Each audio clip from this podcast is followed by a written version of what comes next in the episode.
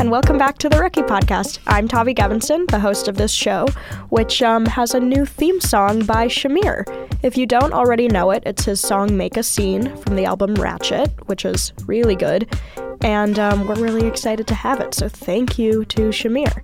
So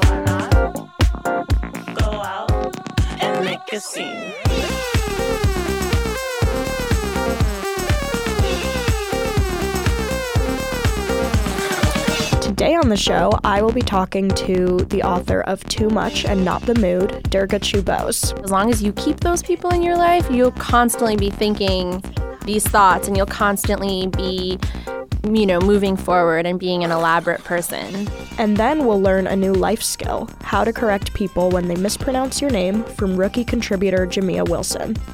Not a day goes by when someone doesn't mess up my name.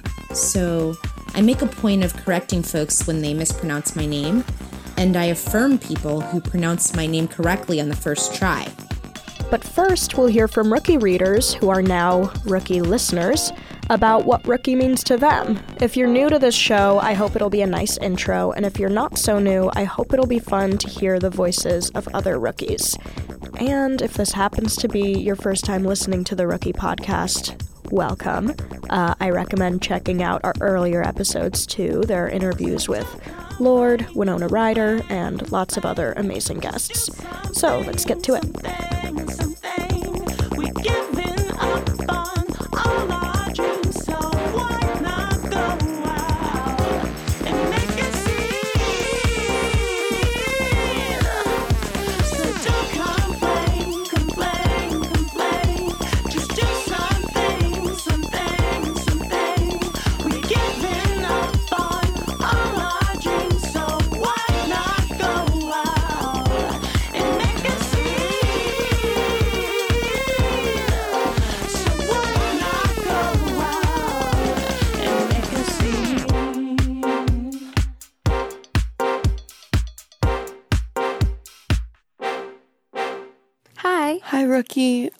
Is Beatriz. I am 18 and I'm from Spain. my name is Isabella. I'm Karina. Catherine, Amber, Emily, Marissa. Deborah. Kia. Bridget. Zineb, Mary Kate. I'm 15 years old and I'm from New Zealand. I'm 17 years old and I'm from Boynton Beach, Florida. I'm 15 years old. I'm 18. 18. I just turned 23. I'm 16. 14. 17 and I'm from New York. Conyers, Georgia. Los Angeles. In Toronto, Ontario. Vancouver. Edmonton, Alberta, Canada. I am from Morocco, but I live in France. When I turned 13, I was absolutely afraid of what was to come. But when I found Rookie, I felt as though I wasn't alone. I love Rookie so much because it makes me feel less alone. Rookie is the place where I go when I've just had a terrible test and my brain has melted and I'm sitting at the back of class and I'm just not really sure what to do. And Rookie is always there to remind me that I'm more than just that mark. I am more than just what that person said about me today. I am a someone who contains multitudes. Rookie reminds me that it's okay to be confused by being 15 and not really sure what to do. To me, rookie is comfort. I'm immersed in the creativity and the talents of young girls. It's the place that I go to when I need to figure out why I'm feeling a certain way and how other girls have felt and how to get over that. I was dealing with really bad anxiety and was feeling completely hopeless, but it, it made me realize that I wanted to get better for me and stay alive and, and live my life for myself.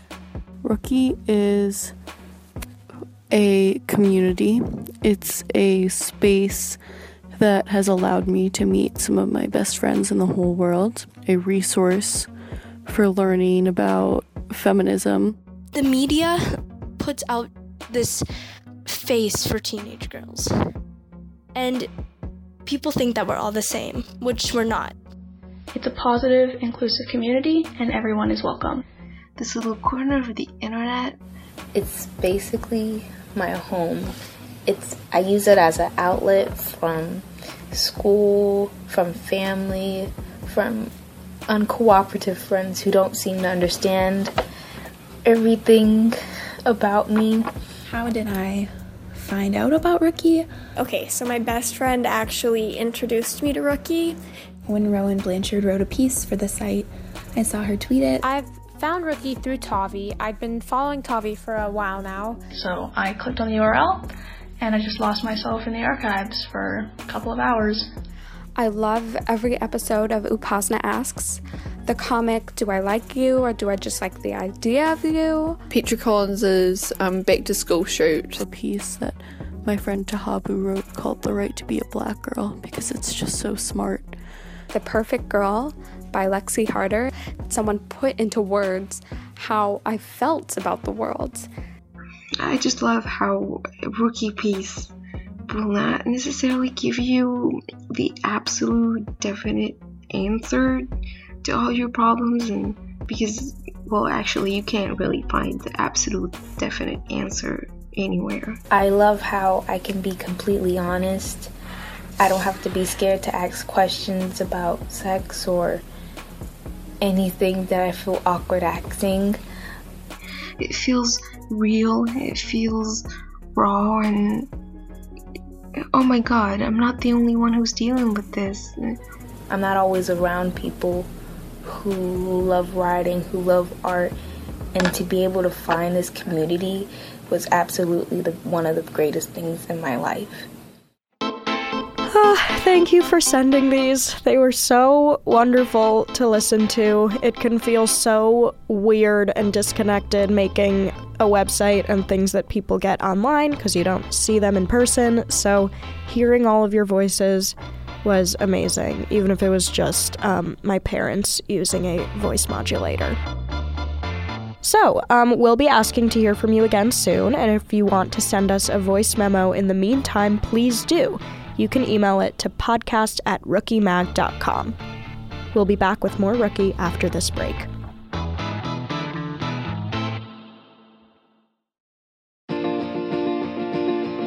Durga Chew-Bose recently released a book of essays called Too Much and Not the Mood, published by FSG, in which she writes about the nature of being a daughter, her love of movies, living alone, and so much more. Um, I really loved this book. I knew I would because Durga is, I mean, I have loved everything she's written.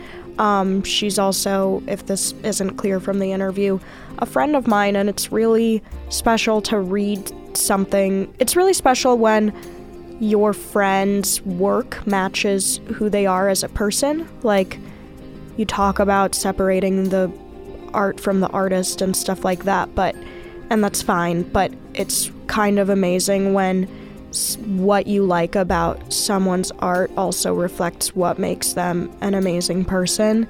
And her writing is the kind that just makes the world look different once you set it down. Um, like this book makes the world feel really cinematic, but it also makes really tiny private moments feel really important. Her work has appeared in publications like The New Inquiry, BuzzFeed, The Hairpin, The Guardian, and she also teaches a writing course at Sarah Lawrence. I talked to Durga about her new book, being very specific in her writing, and tensions of identity, coming up right now. I'm just relieved to have a conversation with you recorded because I feel like I'm always trying to remember stuff you said later and write them down. Me too. I feel like whenever we text our really long text text conversations, a week later I'll try to retrieve it and I'm just like scrolling back, scrolling back, scrolling back and I can't ever find it. So Well, that was one thing I wanted to ask you because I am currently dealing with the problem that I have that if I ever write like anything kind of decent, I'll like save the whole email or screenshot or text or whatever. And now I'm just dealing with this like Google Drive folders within Google Drive folders of like emails to you or my parents or um, my doctor or someone where like that's like mostly useless information to me now, but because there's like one line that I thought was maybe good and like you are someone who just you write texts like you wrote your book, like you're consistently beautiful in how you speak. And how do you like? Are you cobbling together and saving things too, or do, does that just come out of you all the time? It's funny you mention that because sometimes we'll be texting and I'll press send and it'll be blue and you'll get it and I'll think, oh God, I'm so. I'm so intense all the time. like I'm I'm just I'm not a casual texter. So as long as it doesn't bother you. Um Of course not. Am I constantly saving things? I wish. I think I live with the hope that these feelings will renew themselves. Yeah. It's blind. It's just blind hope that nothing is that precious, or if it's something I've said that I think is has meaning or I could use later, it'll find its way back into my mind. But maybe that's just because I'm lazy and I don't want to keep a lot of Google documents or no, something. I think that's healthy. I'm like trying to get to that. I like writing. I find it fun. It becomes not fun when I when it's from a place of fear and scarcity and I become rigid and I feel like Mhm. I'm trying to cobble together bits like as if it's all downhill and I Yeah, can only no. have That sounds overwhelming. You Yeah. know what? I actually, I guess something I remind myself of is it's two. It's it, there's two things. I guess I feel like in these kind of situations where you're exchanging texts or emails with people that inspire you or provoke you to think your your sharpest thoughts, I feel like they those people make you your most like abundant self. And so as long as you keep those people in your life, you'll constantly be thinking these thoughts and you'll constantly be you know, moving forward and being an elaborate person. So, you know, as long as those people stay in your life. But also, I feel like some of the fear and the scarcity is that we think there's not a lot of room in the world for everybody. And so I always remind myself, even though this might not be true, that there's room for everybody. so, like, no thought you have has to be that original or Mm. or whatever like there's there's room for everybody's version of themselves so even if some of your writing one day isn't what you think is the best or you said it better in an email you know tomorrow's a new day Ooh, yeah. i don't know i mean i i, I might just be saying these things to myself because i am a bit lazy But I And- think you're I- I think you're right though. It's crazy reading your book because it feels like what you just described like um as if I was just hanging out with you and then I start noticing more things and that part of me is brought out from reading your book or from talking to you. So, I know it's a book of essays, but the last essay and the last page really feel like you wrote them last. Like I finish it and I picture you like closing your laptop and walking along the beach or something. Maybe not. Um, but was there a sense of sequence as you worked on it? Like you talk so much about the joy of circling conclusions and writing being a way to create a portrait of the unknown instead of seeking resolution. Mm-hmm. But did any part of this feel like I made it, I found it, I have the answer? Because that is kind of how finishing it felt. Yeah, I think actually it was like finishing it real made me feel like um maybe the opposite of having the answer or op- the opposite of rev- resolution, which I don't necessarily think means openness, but I feel like I got to get to a point where I put a lot of myself in the book and this weird thing happens when you put a lot of yourself into something then you come out of it feeling like now you have room for more to experience in life. So I think that's sort of how I feel. Like, sort of like that first night you sleep on your bed with clean sheets or something.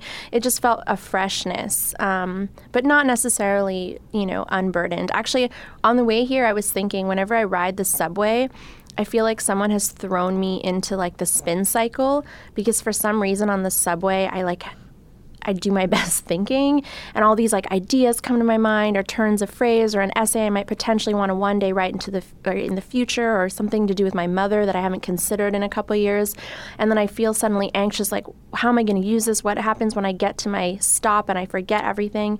Writing the book is a lot of that. So like kind of finishing that last essay felt like I had when you reach the stop and you're going to meet a friend and you're like, oh whatever, Durga, like you've thought about it, it's somewhere in you, but like that like high level pitch of anxiety that happens when you're writing kind of diminished by the end. Um, but it's funny that you notice that because that is the last essay I wrote.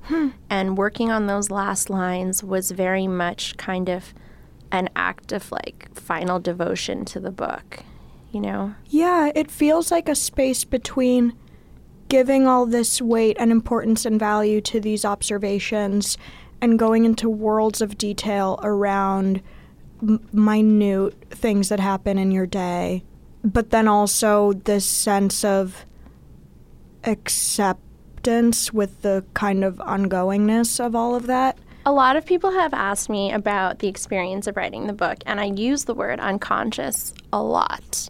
I say that I don't believe I was totally conscious when I was writing it. That said, when you're talking about the end, um, this is something I was talking to some of my students about this week actually. They'll often hand something into me and and they'll they'll have this whole long spiel. I don't think I did the assignment properly or I don't really know where this is going or it Mm. might not be finished or I don't really know what happened. I'm sorry. It's like they handed in and apologize and it's always invariably the best writing that they've done. And also I really enjoy when they let themselves make those go on these tangents, go into this space that they feel is like like off road, kind of like off roading the essay or whatever, because it means that they've let their unco- like this unconscious self kind of take over, Mhm. and they let that happen as opposed to keep the restraint and like do what Durga assigned or whatever. Right. And I described it to my students as you know, when you decide you're going to do spring cleaning or whatever, organize your apartment, you have to create so much mess, like an impossible amount of mess before Yeah. you figure out the pattern or where you're going to store things. And then you get super overwhelmed because you look around and suddenly you're kind of like surrounded by piles of socks and old letters and you just feel a bit desperate that's what this book was like. Like the unconscious part was like the mess that happens right when you're organizing. Mm. Like you think you're organizing, but in order to get to that place, you need to just throw everything out of the boxes and kind of like sit on the floor with your old letters or something. Mhm. And then by the end, I felt like I had found a system for storing things. That's sort of how it felt for me psychically, at least. But the unconscious part is really, it really caught me off guard. I, I'm a, I'm, I, f- I consider myself someone who's very deliberate. And I use that word a lot when I talk about my writing, but in this funny way, the book kind of felt like, you know, that part, you know, when Alice in Wonderland, like, eat me, like, it felt like Mhm. I was going into that zone of losing a sense of, like, dimension and everything. Whoa, yeah, you feel like this sense of abandon and then a sense of a really thoughtful observation and then it just kind of like takes off again and Mhm. it's both of those working together that I find so uh, just so special to read. But how do you I mean it really takes time and space to let yourself get to that level of thought.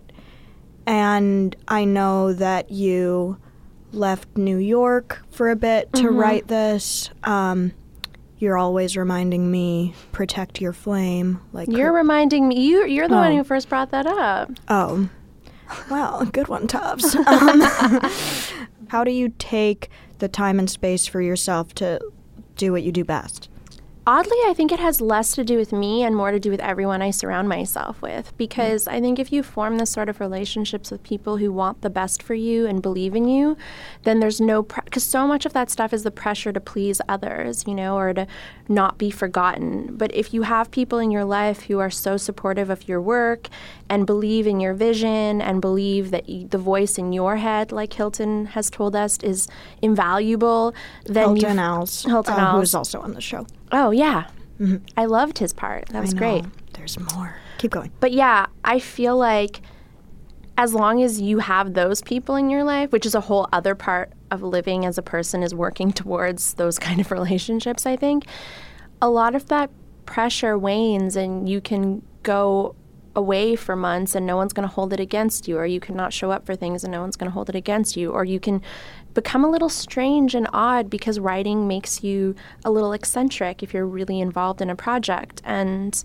um, it's so yeah so it's almost like a question of other people and how supportive they've been to me that has given me the space to finish a book or to say no to things um, to write about them You know, like so much of my book is about my friends, and I never felt like this need for permission all the time because I felt like we had created a language of um, community and sharing, and that like our ideas are part of like how we support each other as well. So that was a huge part of it. I never felt like it was this huge, like, I never. I never experienced the goodbye to all that New York thing. I didn't need it. It wasn't like a desperate act of fleeing. It was more a question of knowing that everyone's still going to be here when I'm done the book. Yeah. Um, so that was really helpful. That reminds me of a part in the book where you say, you say, it still comes as a shock to me how irreversible life is. How there's no going back to whatever version of me existed before. And then you list all these things like before this movie, before this, before that. Mhm. And then one of the things you say is before I figured out that there's no one way to live. Yes. How did you figure that out? Oh gosh, I wish I knew when that moment became more clear to me, but I think honestly, a, a couple things. I think watching people you love succeed in something they had been hesitant about is is really a, a moment of clarity. Like watching someone for years saying, "I want to do this, I want to do this, I want to do this," and then suddenly they've made a film you know, which for me is like a different version of living the life they were living before, or, um, you know, leaving New York. There's other ways to be a writer and not live in New York. I'm incredibly close to my parents, and part of why I wanted to live in Montreal again was to experience the casual relationship of being an adult daughter and seeing them whenever I wanted to. And I feel like I had to experience a lot of doubt thinking like, oh, I failed as an adult that I want a relationship with my parents, which now is so absurd to even say out loud, but that's another way to live, you know, to want to be an adult daughter who can just get dumplings with her dad on a Tuesday for whatever reason and it not be like a huge catch up session, you know? Mhm. And so I think that was it too. It's like a question of just letting go of all these ideas of what it means to be all the compartments that the world wants you to be like a woman, a writer, whatever. Like you're just yourself. And if you have needs, try to fulfill them. And if you have wants, try to reach for them. And I think that was part of it. A letting Oh. go. yeah. We've talked about this. I don't know if it's something you feel comfortable talking about in this setting, but not wanting your work to be defined by your Indian heritage. Yeah. But then also not wanting to be so against that that you end up erasing that part of yourself Mhm. and that whole tug of war. And I wonder how that has felt since with the book coming out now. Yeah, I've had to reconsider that a little bit, honestly. Like I- I'm someone who like loves to claim there's beauty in uncertainty, but of course in real life I still remain very certain of a few things. Mm-hmm. And one of them is that I don't ever want to be I don't want to be anything ever.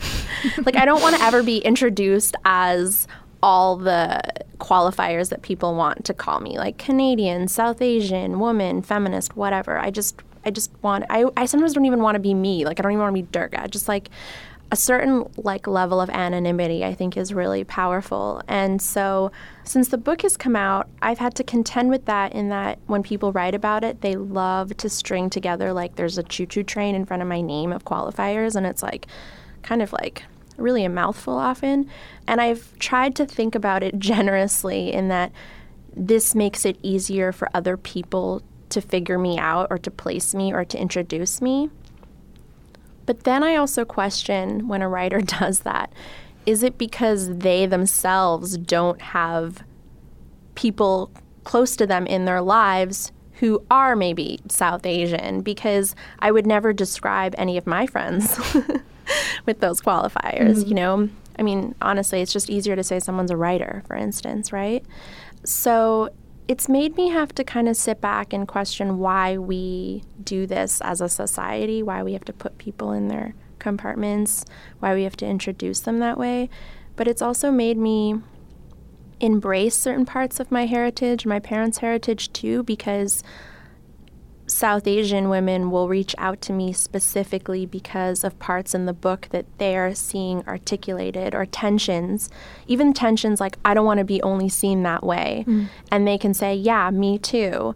So it's been an interesting mix. And I think that there's nothing more humbling than encountering someone who has experienced the same pushback that I've experienced. Like, I actually prefer connecting with someone less on a me too level and more on a yeah i totally wanted nothing to do with that either you know like it's like it's like it's it's like instead of like a sweet connection it's kind of sour and i prefer that but yeah i'm still i don't know it's something i've got to work on a lot more i think because i want to figure out why I feel a resistance sometimes to being identified solely as how other people want to see me.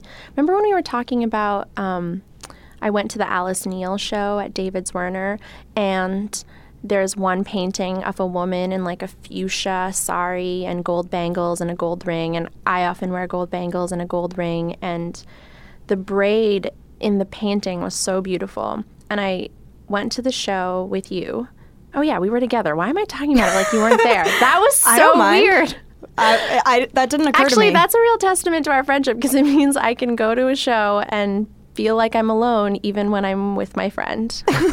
oh. Yeah, that's a good thing. Yeah, that's a great thing. So, and when I took the picture, I told you I was like feeling a bit uncomfortable because, of course, that's like the one painting I felt I wanted to document the Indian woman. Mm.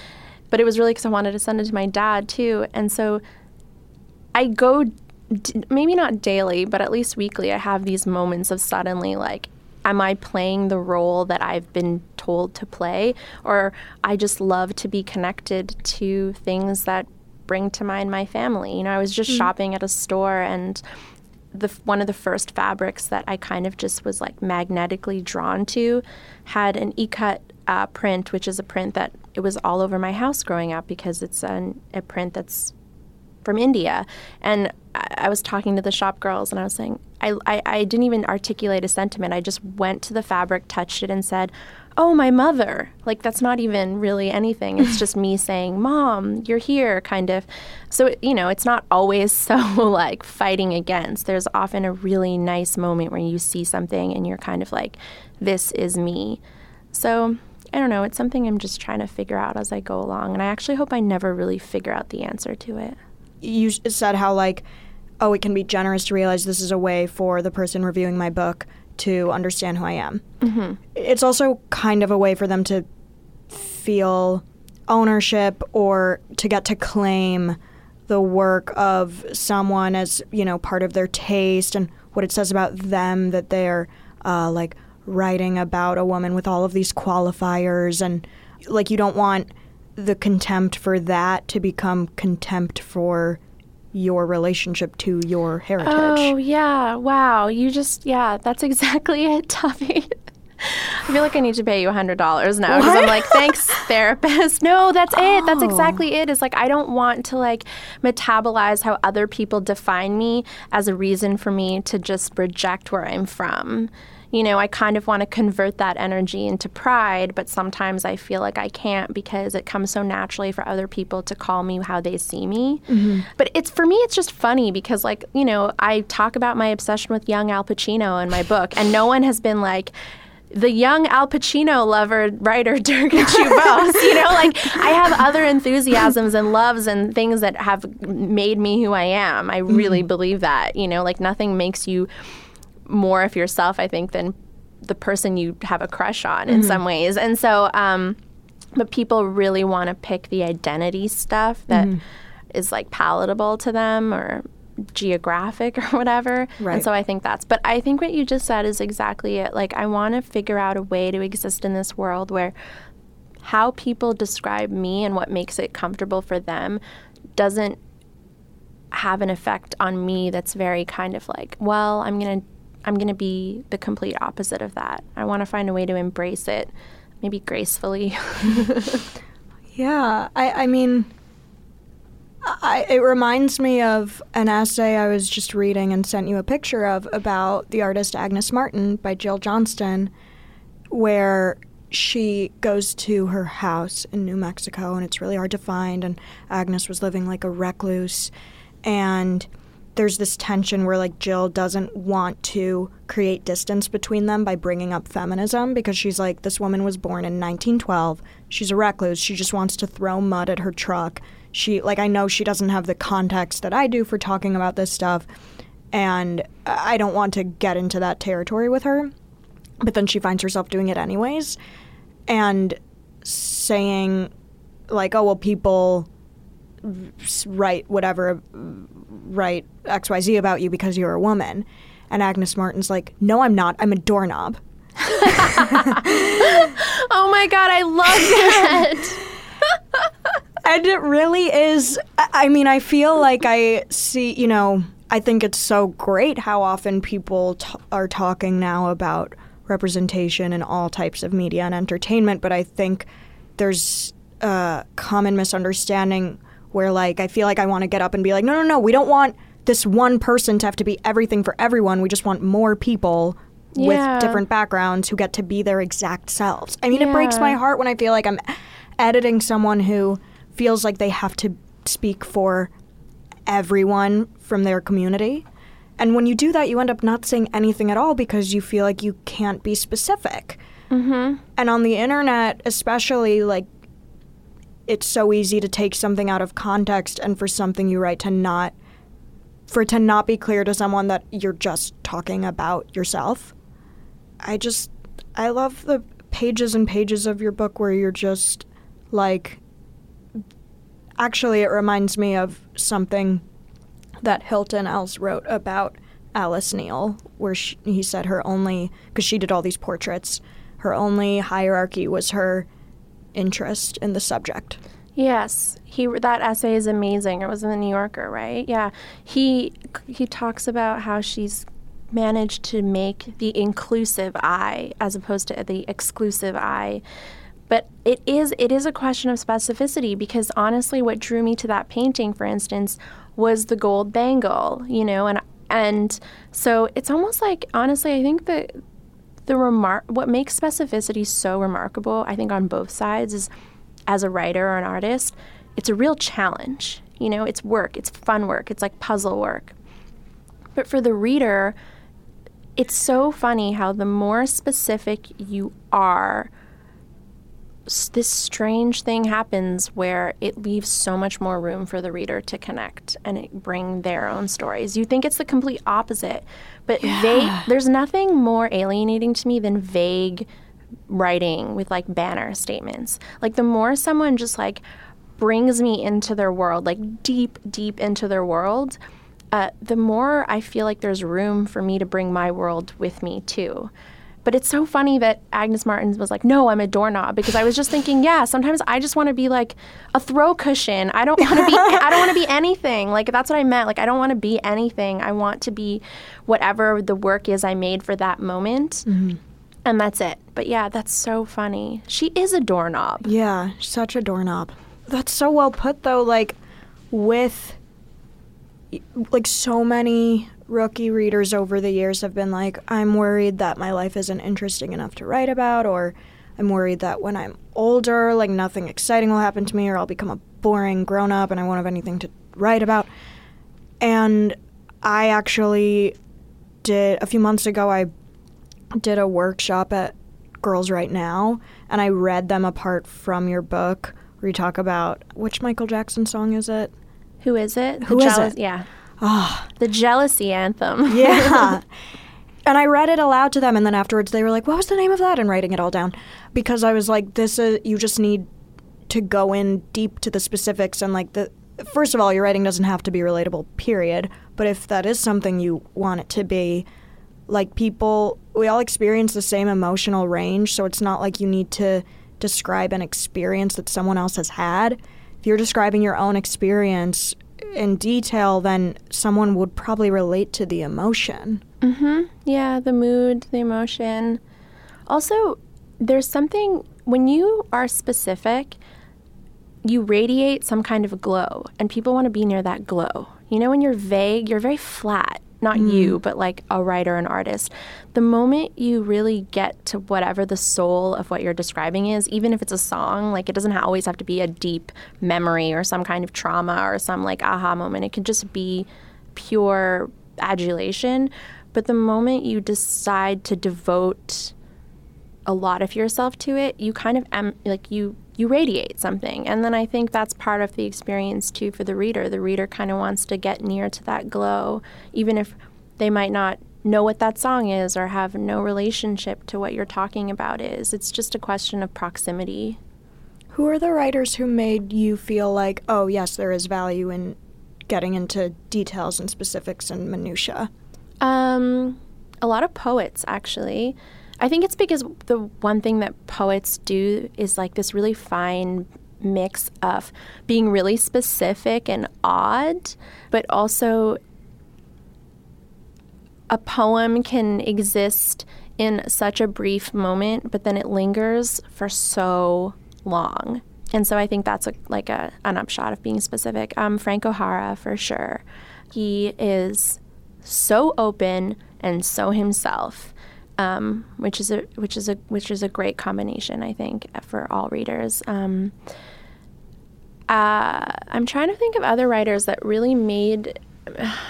I'm on the off the top of my head. We've talked about Vivian Gornick as the angry good girl. Mhm. Um, I'm even trying to think of in terms of like fiction because I've often felt like I'm writing fiction even though I'm writing nonfiction. Arundhati Roy, when I first read her when I was younger, I felt like she was really being specific and it kind of, um, for me, felt like she was cracking open the world for me, but like inviting me in, which I hadn't always experienced. Um, yeah, I don't know. It's so hard for me to answer that off the top of my head. right. I want to know more about it feeling like fiction when you're writing nonfiction. Oh, the act of writing is so, like I said, unconscious that half the time I'm, I feel like I'm just stringing together a series of lies that are brushing up against my memory. So I can, I Hmm. guess that's why I call it fiction. But I think it's also giving myself the room to kind of remember with all my senses feels like fiction. Because when you're experiencing life you're not like how did it smell like? What did it look like? What would it feel like? You're just there. And then when you're writing about it you're adding all those things. And so i Mm. guess that's the part that feels like fiction.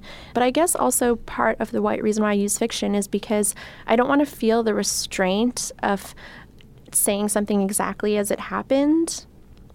I want to feel the boon of traveling back. And I, if I stick to not the idea that it has to be the truth, which is impossible, then, you know, the writing is also just less fun. Writing is not always fun. Most of the time, it isn't. So having kind of a fictional mind about your life. But also, it's just my love for stuff like the movies and stuff. Like, you get to be cinematic. Durga, thanks so much. Thank you, Tavi. That was my conversation with Durga Chew-Bose, author of Too Much and Not the Mood. We'll be back with more after this break.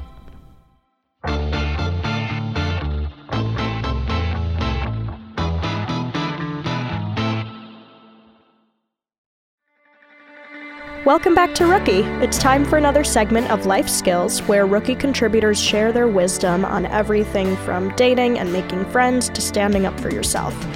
Today, we have rookie contributor Jamia Wilson teaching us how to correct people when they mispronounce your name.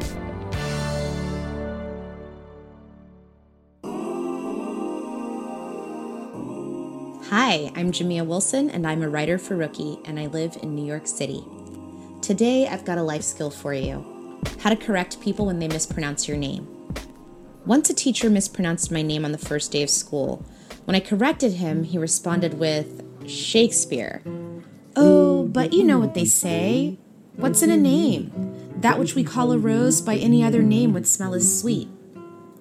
Although I appreciate Romeo and Juliet as much as anyone else, I also love my name because it's a part of my identity, my origin story, and the vision that my parents had for me as soon as they met me. Not a day goes by when someone doesn't mess up my name. So I make a point of correcting folks when they mispronounce my name, and I affirm people who pronounce my name correctly on the first try, from TSA staff to my barista at Starbucks.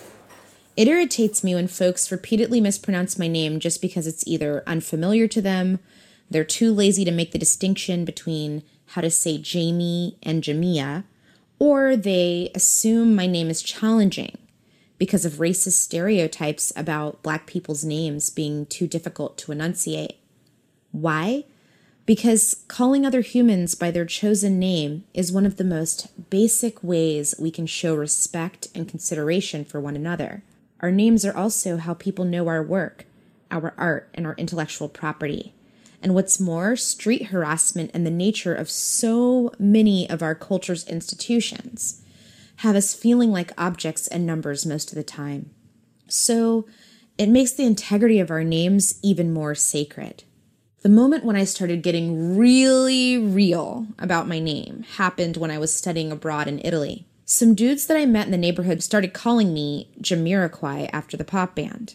When one guy passed me a note that said, Hi, sexy Jamiroquai, at school, less than 24 hours after I told him I didn't like the nickname the night before, I responded with these lines from the one and only Queen Latifah.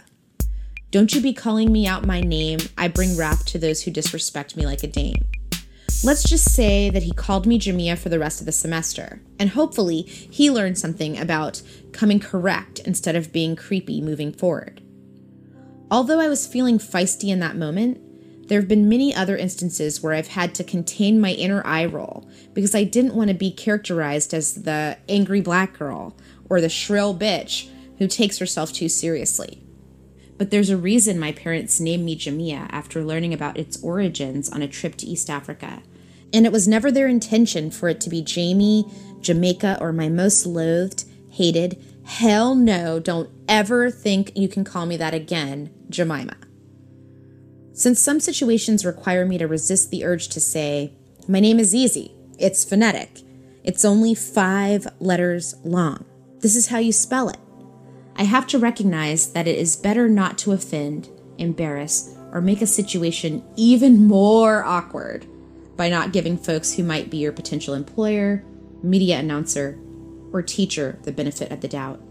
This is why I stick to these principles in situations where there's presumed good intent and not any racist or sexist nonsense involved. One, I keep it real gently, clearly, and early.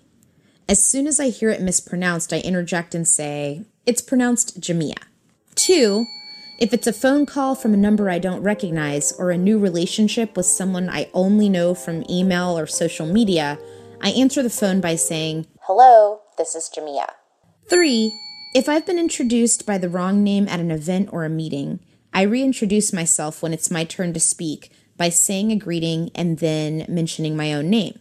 If I know I'll be introduced by someone who hasn't met me, I'll provide them with the pronunciation in advance. So here's an example Hi, I'm Jamia Wilson, so excited to be speaking with you today.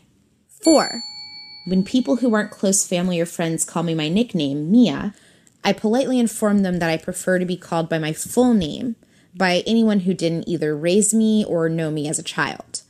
While there's affectionate exceptions for this one, it's been a really good anecdote to the long list of folks who have said that they will call me Mia from the start because they claim my name is oh so hard because it's new to them. Five, I make a point of conjuring good name karma by asking folks I meet how they pronounce their name and taking the time to learn how to pronounce it properly, even when they offer me a short or more familiar version. It's a great way to spread love to folks whose names get mangled all the time, and also an important opportunity to role model being an ally for others. In a perfect world, everyone would pronounce our names the way that we or our mamas intended. But we can't guarantee that although most people mean well when they mispronounce our names, they won't always get it right. That's why it's on us to set an example by setting healthy boundaries and defining ourselves for the world. That was rookie contributor Jamia Wilson bringing us a very important life skill. Thanks so much for listening to the Rookie Podcast. We'll be back next week with more, including an interview with the president of Planned Parenthood, Cecile Richards. We don't even actually use the terms pro life and pro choice anymore because they're so politicized now that they don't actually reflect I think, really how people think about issues of abortion and reproductive health care. Uh, she's so amazing. That'll be next week. I'm your host, Tavi Gevinson. If you like the Rookie podcast, please give us a rating and review the show on iTunes. I know that sounds incredibly generic, but it actually helps the show a lot when the iTunes section is glowing with positivity. And if you've done that and you've tweeted and Instagrammed about how much you loved it and you're just looking for other ways to express your love, you can um, do like um, one of those reaction videos, like where people are like, me showing my grandma this gross viral video, but it'll be like me making my grandma listen to the Rookie podcast. And she'll just be like, this is lovely. um, that's your grandma. Seriously, though, it really helps us to know what you like about the show and who you'd like to hear from next. You can find us at rookiemag.com, rookie.mtv.com, and at rookiemag on Twitter and Instagram. I'm on Twitter and Instagram at Tavitulle, T A V I T U L L E. Plus, check out podcasts.mtv.com and at MTV Podcasts on Twitter and Instagram for more shows from the MTV Podcast Network. Live it up, it's Saturday night, so let's